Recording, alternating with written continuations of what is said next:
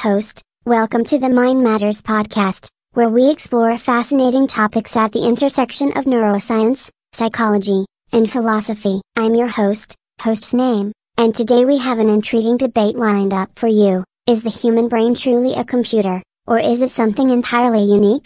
Transition to intro music. Host, before we dive into our discussion, let's introduce our guests. Arguing in favor of the human brain being akin to a computer, we have, guest 1, a neuroscientist with a specialization in computational neuroscience. And opposing this perspective, we have, guest 2, a philosopher who believes in the distinctiveness of the human mind. Host, let's start with, Guest 1. You believe that the human brain can be likened to a computer. Could you explain your perspective? Guest 2. Certainly, understanding the brain through computational models can provide valuable insights into its workings. However, we must be cautious not to reduce the richness of human consciousness to algorithms and data processing. There's a danger in oversimplifying the complexity of the human mind, as it diminishes the profound aspects of our existence. Transition to conclusion. Host, as we conclude our debate, it's clear that the question of whether the human brain is a computer or something more remains open to interpretation. While computational neuroscience offers valuable insights into brain function,